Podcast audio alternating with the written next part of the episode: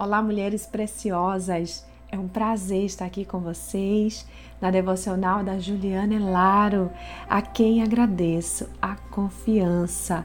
Eu sou Sayonara Marques, mentora de saúde emocional e especialista em neuropsicologia e em psicanálise clínica. E o tema da devocional é De dentro para fora. Se alguém perguntar a você o quanto se conhece, qual seria a sua resposta? O quanto você se conhece?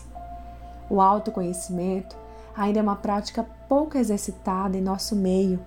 Poucos são os indivíduos que buscam esta prática, que é tão essencial para a nossa vida em todos os âmbitos. As pessoas buscam mudanças em si mesmas baseadas no que o outro fala a seu respeito. É imprescindível que você se autoconheça para poder determinar o que seja necessário fazer de movimento para a mudança. Porque algo te traz desconforto, incômodo ou insatisfação, por talvez estar trazendo bloqueios a desejos ou metas suas. Tantos são os fatores que podem estar te trazendo incômodo, mas é você quem tem que fazer esta avaliação. Conhecimento de si mesma é fundamento para qualquer transformação. Como posso desejar uma transformação baseada no que o outro pensa a meu respeito? Baseada naquilo que o outro acha de mim? Isso pouco deve importar.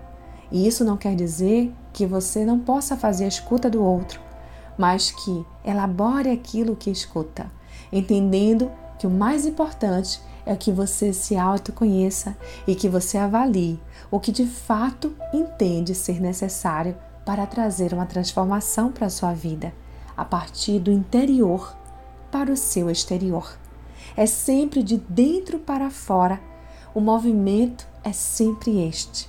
Se o propósito for uma mudança permanente, há pessoas que fazem o movimento inverso, cuidam do exterior para, na verdade, maquiar suas feridas interiores. É importante cuidar de um, sem contudo descuidar do outro. Quando você se autoconhece, passa a auto-perceber-se. Percebe melhor o outro e se percebe melhor nas situações. Seu poder de percepção se eleva e do autocontrole também. Quando você se conhece, passa a ter domínio dos seus pontos fortes e também das suas fragilidades.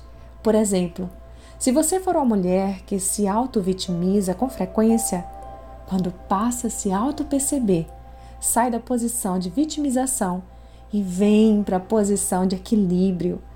Você passa a ter o olhar mais nítido de si mesma, do outro e da realidade. Se vivia dizendo que alguém falava coisas só para te machucar, quando sair da posição de auto-vitimização, passará a deixar as falas do outro com ele mesmo. O outro é responsável pelo que diz e você se responsabilizará sobre o que carrega consigo. Você passará a deixar o que é do outro com o outro, e isso é caminhar leve. Se autoconhecer é ter domínio sobre si mesma. Ninguém domina aquilo que não conhece.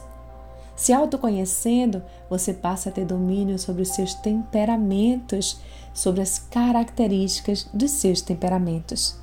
Quais são os seus temperamentos? Você conhece? Você precisa se conhecer. Identificando seus temperamentos, você terá o controle das suas ações, modificando assim seus padrões comportamentais a partir do fundamento que é o autoconhecimento. Portanto, se for característica de temperamento, você controla, e isso é treino. Se for um padrão comportamental, você muda, e essa mudança se dará a partir da mudança do seu padrão de pensamento, porque o seu padrão comportamental valida aquilo que você pensa.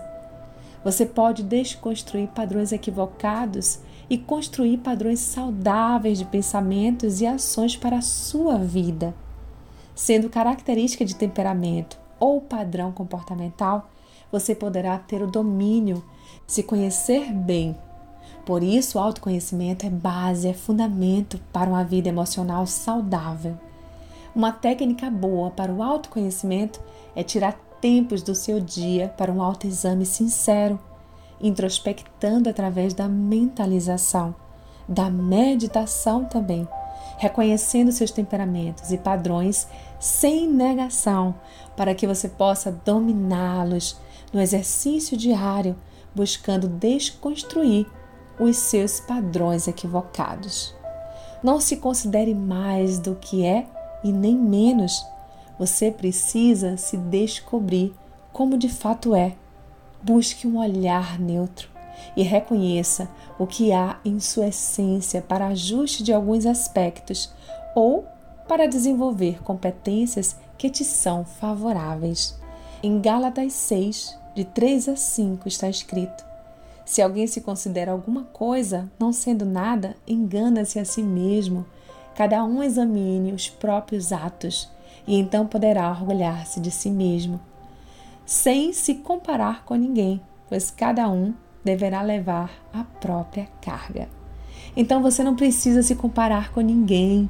O que você precisa é se autoconhecer, reconhecer suas potencialidades, identificar seus pontos de fragilidades, de vulnerabilidade, para que possam ser tratados e ninguém poderá fazer este movimento por você, senão você mesma. As maiores e permanentes transformações começam pelo seu autoconhecimento. E lembre-se, tão importante quanto o autoconhecimento é o conhecimento do alto, pois na intimidade com Deus recebemos sabedoria para lidar com os nossos pontos a serem tratados, e dele recebemos sabedoria para a condução do equilíbrio em nossa saúde emocional. Aquilo que não dominamos cresce e passa a ter poder sobre nós. Portanto, se autoconheça. Que nosso Pai te dê sabedoria na condução da sua vida para que você possa viver de forma saudável, emocional, física e espiritualmente. Mulheres queridas, deixo um grande beijo para cada uma de vocês e as abençoo em o nome de Jesus. Amém.